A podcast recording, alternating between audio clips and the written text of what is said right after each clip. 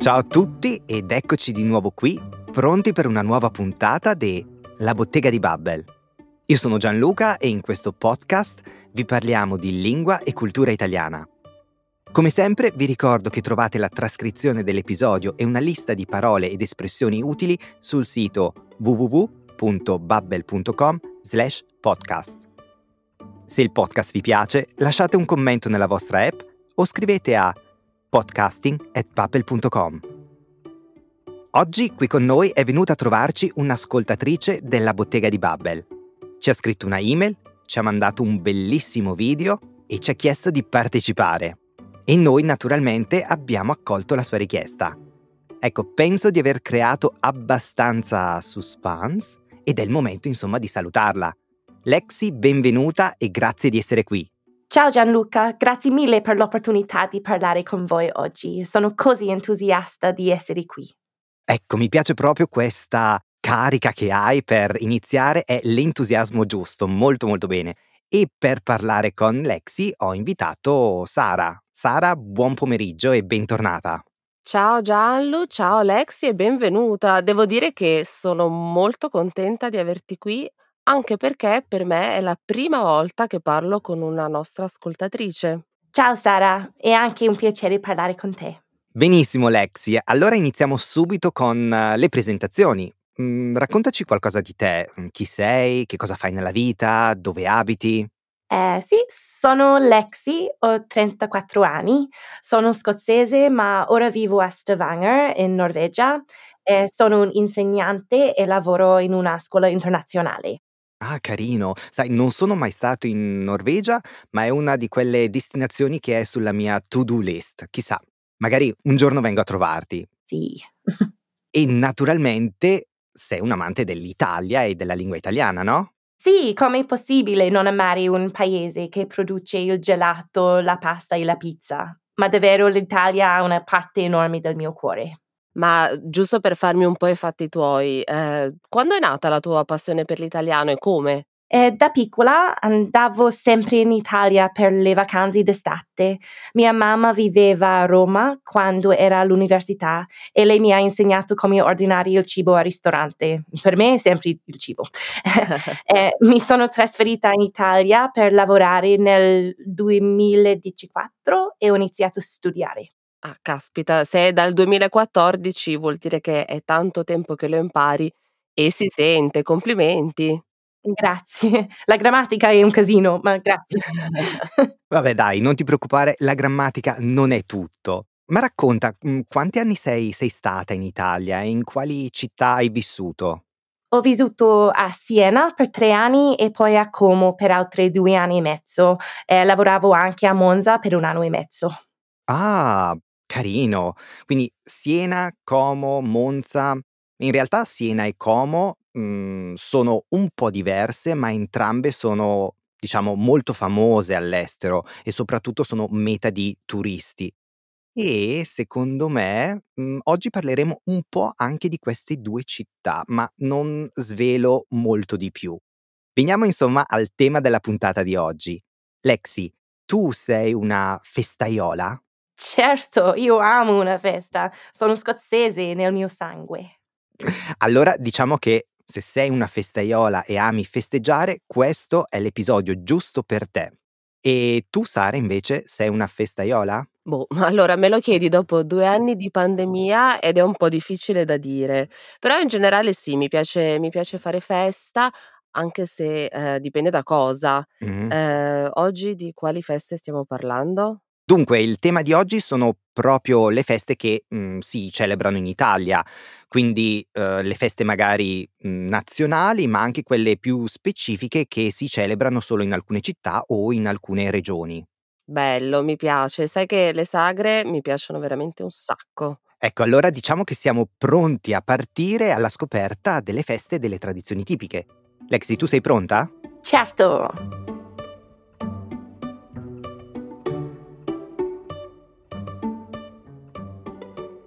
Ma eh, iniziamo a parlare proprio delle feste nazionali. Lexi, vediamo se conosci alcune date importanti nel calendario italiano. Um, sai che festa è il sei gennaio? L'Epifania, sono sempre le date con l'opportunità di mangiare caramelle. Esatto, esatto. Quel giorno si mangiano caramelle e il sei gennaio è una festa religiosa, l'Epifania, benissimo. Mm, vediamo un'altra data, magari un po' più difficile. Cosa si festeggia il due giugno? Eh, non sono sicura. So che ci sono tre eh, feste in maggio-giugno che non lavoravo. Uno è per la liberazione dell'Italia, uno per i lavoratori e l'ultima è la festa della Repubblica, però non mi ricordo qual è la data. Allora, l'ultima festa che hai citato adesso è la festa della Repubblica ed è quella che si celebra proprio il due giugno. E ultima domanda, cosa si festeggia invece il quindici agosto in tutta Italia? So che si chiama Ferragosto, ma non sono sicura cos'è, solo che nessuno lavora. Esatto, il quindici agosto è Ferragosto, anche questa è una festa religiosa, ma diciamo che in Italia è più vista come la festa di fine estate, no? Ma tra l'altro, scusate se mi intrometto, il primissimo episodio della Bottega di Babbel parla proprio di Ferragosto, giusto? Esatto, benissimo, il primo episodio della prima stagione.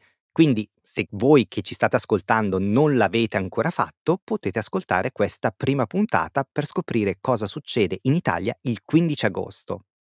Ma diciamo che queste sono solo alcune delle feste italiane celebrate a livello nazionale. Mm, Sara, te ne vengono in mente altre? Beh sì, ci sono quelle appunto a cui accennava Lexi, cioè il venticinque aprile, mm-hmm. che è la festa della liberazione dal nazifascismo. Poi c'è il primo maggio, che è la festa dei lavoratori in molti paesi del mondo, non solo in Italia. E poi verso la fine dell'anno, a dicembre, l'otto di dicembre, c'è la festa dell'Immacolata, che invece è una festa cattolica. Giusto, vero, certo. In Italia c'è anche l'otto dicembre. Diciamo che ormai vivo da così tanti anni qui in Germania che ho dimenticato i giorni festivi, i giorni di festa italiani. L'otto dicembre, infatti, è un giorno festivo in Italia, mentre in Germania è un normale giorno feriale. Lexi, eh, la differenza fra giorno feriale e giorno festivo è chiara? No, non è chiara per me. Comprensibile, direi. Sì. Diciamo che anch'io facevo sempre confusione, anche tu Sara, no? Ma sì, allora mi ricordo che da piccola facevo confusione quando guardavo l'orario dell'autobus, c'era scritto feriale dal lunedì al venerdì e non mi tornava perché per me ferie sono le vacanze. Vero, ma in realtà la parola giorno feriale non ha a che vedere con le vacanze, giusto? Esatto. Ecco, il giorno feriale è un normale giorno lavorativo. Quindi il lunedì, il martedì, il mercoledì, eccetera. Mentre il giorno festivo è il giorno di festa, tipo la domenica. Ed è un giorno festivo perché, naturalmente, fortunatamente, tante persone non lavorano.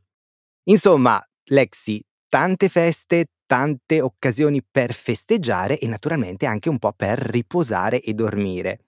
Eh, ci sono delle feste nazionali specifiche nel tuo paese, in Scozia? In Scozia ci sono bank holidays, però non sono molto importanti, sono solo un altro giorno della fine settimana. Un giorno più importante è il venticinque gennaio, quando celebriamo il Burns Day, eh, mangiamo piatti tipici, haggis, nips and tatties, e ricordiamo l'opera del poeta Robert Burns. Ah, interessante. Il Burns Day, mai sentito. Sarebbe bello andare in Scozia il venticinque gennaio per magari festeggiare il Burns Day. Magari ci organizziamo e tutti e tre insieme ci facciamo una gita in Scozia il venticinque gennaio. Che ne dite? A mangiare haggis. Esatto. Oh. Ma porti un cappotto. Un cappotto molto pesante. Esatto.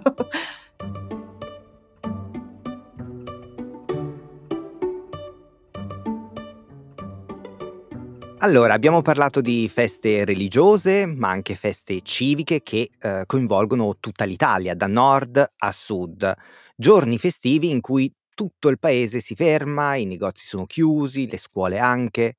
Ma ci sono anche altri eventi organizzati più a livello regionale e locale in certi periodi dell'anno, no? Sì, è vero, ci sono feste un po' in tutta Italia, ehm, organizzate in diversi periodi dell'anno, eh, in città grandi, tipo Milano, come anche nei borghi più piccoli. E mm, a volte si tratta proprio di ehm, rievocazioni storiche, eh, vere e proprie, ehm, in cui eh, tutta la città o il paese si organizza per festeggiare, e queste feste veramente durano anche eh, diversi giorni o settimane. Ma allora partiamo proprio da quelle feste, dalle feste a carattere storico, mm, feste che si celebrano ormai da secoli e che ricordano situazioni o momenti specifici del passato. Ecco, mm, sicuramente la manifestazione storica per eccellenza in Italia e quella forse conosciuta in tutto il mondo è il mitico Palio di Siena. Sara, tu ci sei mai stata?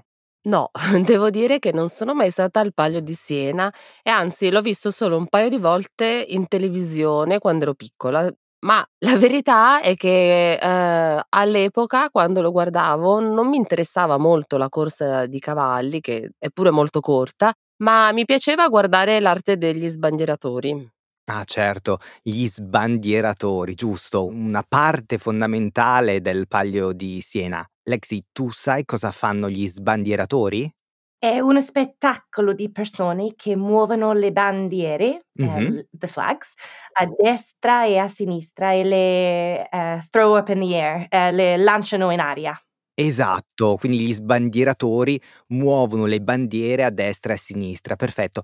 E insomma, tu hai vissuto a Siena e sei una vera esperta di questa tradizione. Magari ci spieghi tu brevemente che cos'è il palio e magari come funziona? Eh, sì, certo. Il palio è una corsa di cavalli che si tiene due volte l'anno, una il secondo luglio e l'altra il sedici agosto. Eh, a volte può Mhm. capitare che il comune, il comune organizzi un palio straordinario e ci sono tre quell'anno in occasione di ricorrenze particolari. Beh, direi una spiegazione perfetta, mm, da senese doc. Beh, come hai detto tu, il palio si svolge nella bellissima Piazza del Campo, che si trova appunto a Siena, ed è una gara, una competizione fra le contrade di Siena, cioè i quartieri, le parti della città. Eh, Lexi, come si vince questa gara? Ok. A Siena ci sono diciassette contrade che rappresentano un quartiere della città.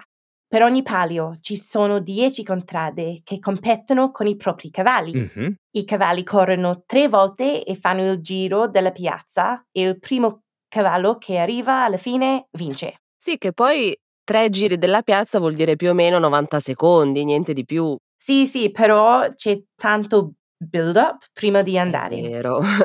È vero, sì, c'è tanto build up. Diciamo che, ecco, si gonfia o si pompa un po' la cosa. In realtà eh, il build up è anche un crescendo, no? Quindi c'è proprio un crescendo di avvenimenti che porta tutto al momento clou, al momento cruciale, poi eh, tutto si esaurisce in novanta secondi, come hai detto tu.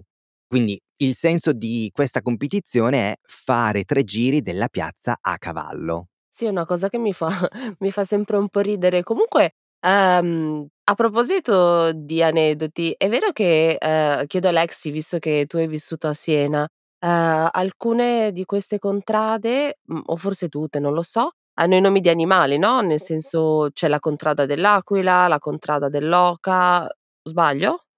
No, no, è così. Eh, quasi tutti sono animali, però non sono solo animali normali. C'è anche il leocorno e il drago, per esempio. Ah. Eh, c'è anche la torre e l'onda, non solo animali. Io vivevo molto vicino alla contrada di Bruco e Lupa e ho seguito quelle due di più. È una cosa, penso, normale, no? Che se vivi in un posto, eh, segui la contrada del posto. I senesi sono particolarmente orgogliosi della propria contrada, hanno un certo, eh, un forte senso dell'appartenenza, mi sa. Quindi, insomma, orgogliosissimi e anche gelosissimi della propria contrada. Ma mm, la tradizione del palio in realtà è presente un po' in tutta Italia, quindi non è, diciamo, un'esclusiva solo di Siena. Infatti la parola palio indica in maniera più generale e generica una competizione, una gara, nel caso del Palio di Siena una corsa di cavalli, ma può essere anche una corsa, una competizione di altri animali.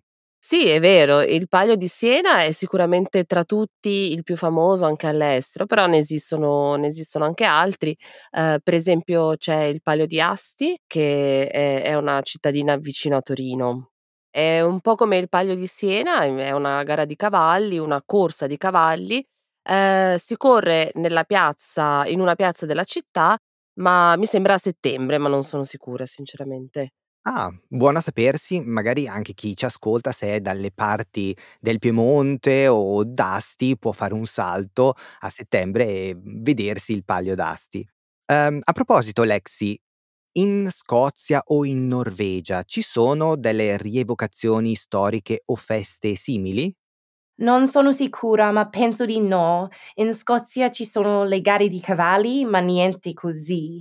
Eh, in Norvegia non so perché da quando vivo qui c'è il corona e tutto è stato chiuso. Ecco.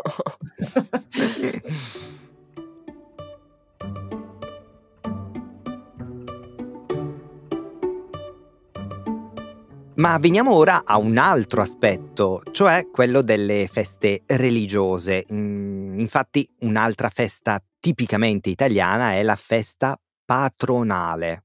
Ogni paese, anche il più piccolo, ha un patrono, cioè un santo o una santa che protegge la comunità, il paese. Esatto, poi eh, è vero anche che le feste patronali non sono solo un momento religioso, ma proprio eh, è un momento di folklore eh, locale. C'è, c'è tantissima partecipazione da parte delle persone del paese, eh, si organizza per settimane la festa, si, si passa un sacco di tempo a preparare l'evento. È vero, e c'è una bellissima atmosfera, insomma è un evento che celebra un po' la comunità, il paese, il borgo. Lexi, tu sei mai stata a una festa patronale? A Siena ci sono tanti feste simili per tutte le contrade, ma non sono religiose. Mm, ho un po' di paura che un sene- senese mi sente, il palio è come una religione. È vero anche questo. È vero, è vero. Ma mh, comunque queste feste patronali, anche se cambiano un po' da paese a paese, alla fine sono tutte abbastanza simili, no? Ci sono delle caratteristiche comuni. Non pensi, Sara? Sì, sì, sì, è assolutamente vero. Allora, di tutte mi viene in mente per le feste patronali sicuramente la processione, che è dove si porta la statua della santa o del santo per le vie del paese. E poi c'è la parte invece della festa civile con i concerti, eh, ci sono le bancarelle con i prodotti tipici, le luminarie. E eh, in conclusione ci sono poi di solito sempre eh, i fuochi d'artificio.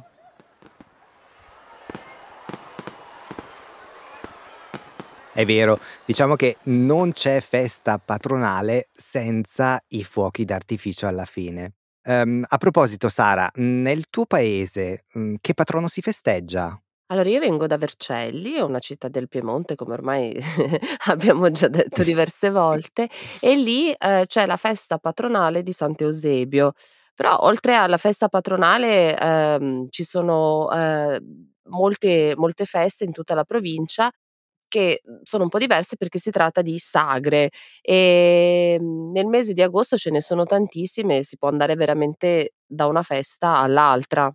Sì, le mitiche sagre, e infatti dopo parleremo proprio di queste feste particolari, le sagre. Ma, ma veniamo a um, dei santi patroni conosciuti in tutta Italia. Sicuramente quello più famoso è San Gennaro. Lexi, tu sai forse in che città italiana si celebra la sua festa? Ti do un aiuto, è una grande città italiana. Eh... Può essere forse Napoli, no? Esatto, brava, molto bene. San Gennaro si festeggia appunto a Napoli il diciannove settembre e diciamo che in questo giorno il momento più atteso, il momento più intenso dei festeggiamenti è il miracolo di San Gennaro. Sai di cosa si tratta? Ah, eh, non so esattamente, ma mi ricordo che una guida a Napoli ha raccontato qualcosa di sangue o di lacrime. Mm, allora una statua con lacrime di sangue? Ok, sangue, mm-hmm. lacrime, sembra una festa un po' scary. E mi sa che ti ricordi bene. Eh, Sara, qual è il miracolo di San Gennaro? Dunque, secondo la religione, il sangue di San Gennaro è conservato in un'ampolla, eh, che è un vasetto di vetro, eh, in un'ampolla in chiesa ed è allo stato solido. Il miracolo è quando questo sangue diventa liquido. Mm, e finché questo non succede, le persone pregano e aspettano, eh, che il sangue diventi liquido. Oh, wow! Eh, sì, quindi come diceva Sara, le persone pregano, pregano, pregano e aspettano che San Gennaro faccia il miracolo. Ma se questo non succede, se il sangue non diventa liquido, Sara? Oddio, non ne ho idea, ma penso che non sia un buon augurio, o comunque almeno questo è quello che si dice.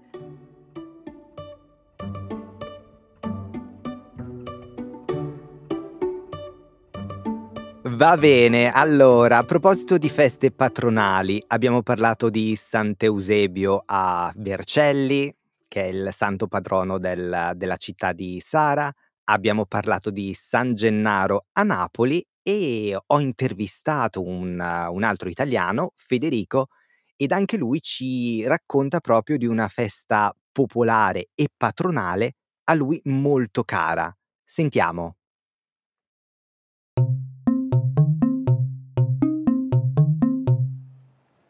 A Catania, dal tre al cinque febbraio, si celebra la festa di Sant'Agata, che è la patrona della città.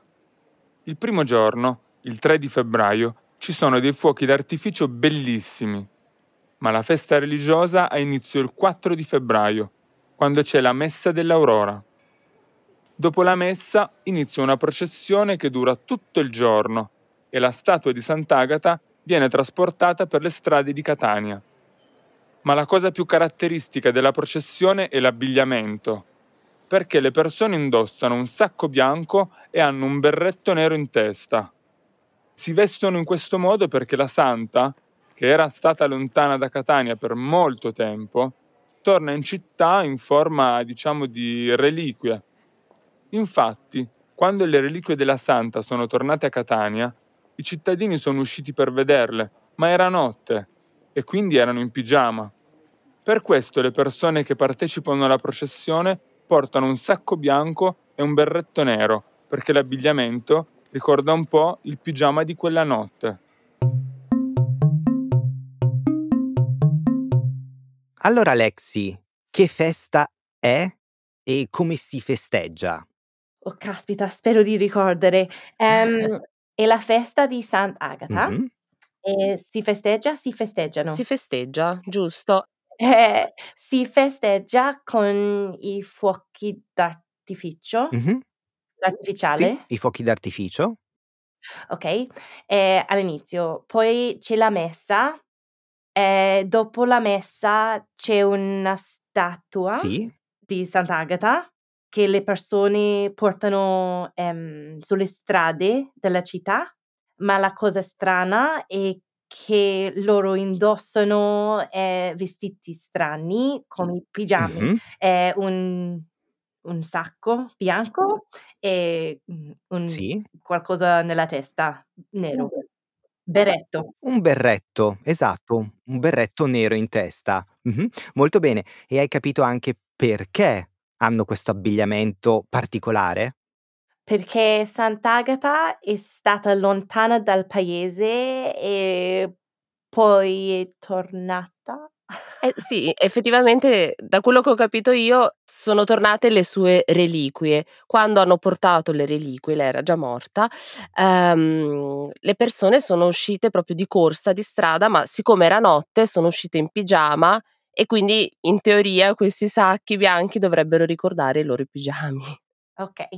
Esatto, esatto. Quindi allora un tempo non c'erano dei pigiami colorati e eh, fancy come oggi, ma era un semplice sacco bianco e un berretto nero in testa.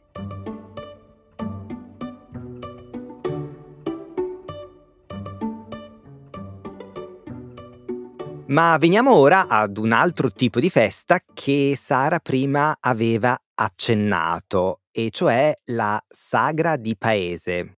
Lexi, eh, tu come spiegheresti a una persona che cos'è una sagra? Ok, eh, una sagra è una festa locale nell'aria aperta, con molto cibo, musica e vino, prodotto da quel paese. Esatto, normalmente la sagra presenta un cibo prodotto in quel paese. Benissimo, pensa che la sagra nasce originariamente come una festa religiosa. Infatti, nella parola sagra è nascosta forse una parola che conosci. Vediamo se sai qual è. Che cosa ti ricorda la parola sagra? È sacro?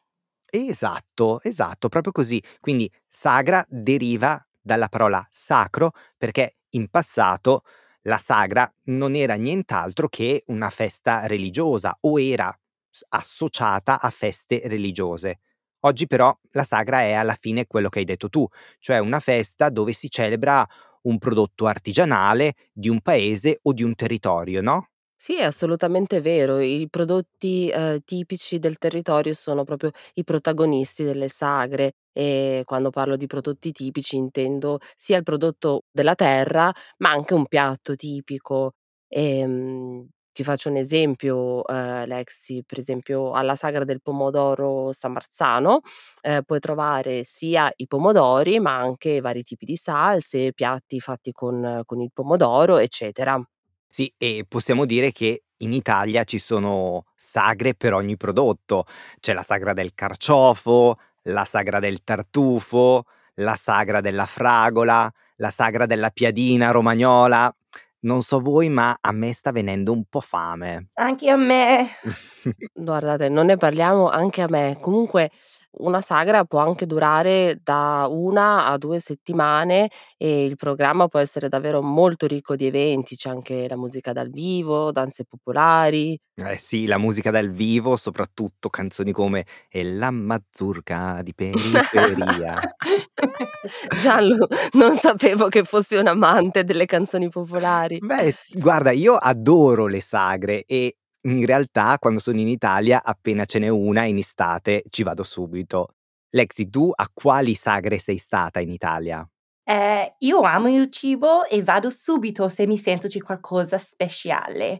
Eh, una volta sono andata a una sagra del pesce dove ho mangiato troppo fritto misto. Vabbè, se ne hai mangiato tanto vuol dire che era buono, no? Ma di, di che sagra si trattava? Ero a Camogli, alla sagra del pesce. Ah, immaginavo, eh? Perché eh, in realtà è una delle sagre mh, più conosciute, la sagra del pesce di Camogli, che si tiene a maggio in Liguria, dove si trova appunto eh, Camogli, e diciamo che la particolarità di questo evento è il padellone, no? Cioè una grande padella di quattro metri dove friggono il pesce per tutti. Esatto, è possibile che io ho mangiato tutto. Mamma mia, una padella di quattro metri tutta per Lexi. Esatto. Sara, eh, c'è una sagra che si organizza in Piemonte, nella tua zona? Allora, proprio nella mia città, a Vercelli, c'è la sagra della Panissa, che è un risotto tipico ehm, perché eh, appunto nella mia città si produce tanto riso e, e si tratta di un risotto eh, con fagioli e salsiccia. È molto saporito e devo dire che mi piaceva veramente molto quando ancora mangiavo la carne. Adesso sono vegetariana. Um, Poi ci sono altre sagre un po' più particolari, tipo per esempio la sagra della rana, ma devo dire che lì non ci sono mai stata perché non mi piaceva molto l'idea di mangiare le rane. Anche per me mangiare rane è un passo troppo avanti. No, ti capisco. Comunque un'altra caratteristica secondo me di questi eventi è la loro stagionalità. Cioè, che ce n'è una per tutte le stagioni dell'anno a seconda del prodotto eh, che propongono. Tipo in primavera c'è la sagra degli asparagi, in estate c'è la sagra della fragola, in autunno quella della castagna. Sì, sono andata io a una sagra delle castagne streghe a Como. È stato un bel momento di Halloween. Ma dai, una sagra delle castagne e delle streghe a Como. Mm, Non interessante. la conoscevo. Possiamo dire che ogni occasione e ogni prodotto forse è buono per andare a una sagra, per scoprire le tradizioni e mangiare anche le specialità legate a quel prodotto o legate a quel territorio. Lexi, eh, c'è qualcosa di simile in Scozia o magari in Norvegia, visto che ora vivi lì? Eh, sì, tutte e due. Per esempio a Edimburgo, alla Fringe Comedy Festival, eh, ci sono tanti contadini che portano i loro prodotti e li vendono negli stand. È una specie di sagra alla scozzese, ma hai bisogno di più vestiti che in Italia per mangiare fuori, anche in estate. Chissà che freddo.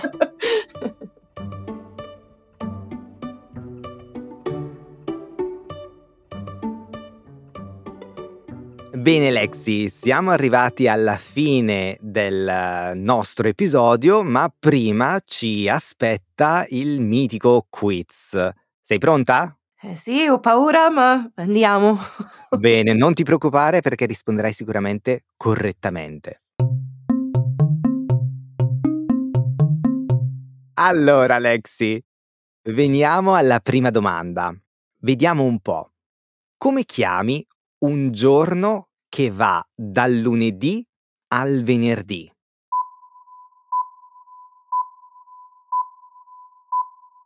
Il giorno feriale. Molto bene, Ok. esatto. Eh sì, questa era un pochino difficile. Anch'io e Sara facevamo un po' di confusione quando eravamo eh, bambini.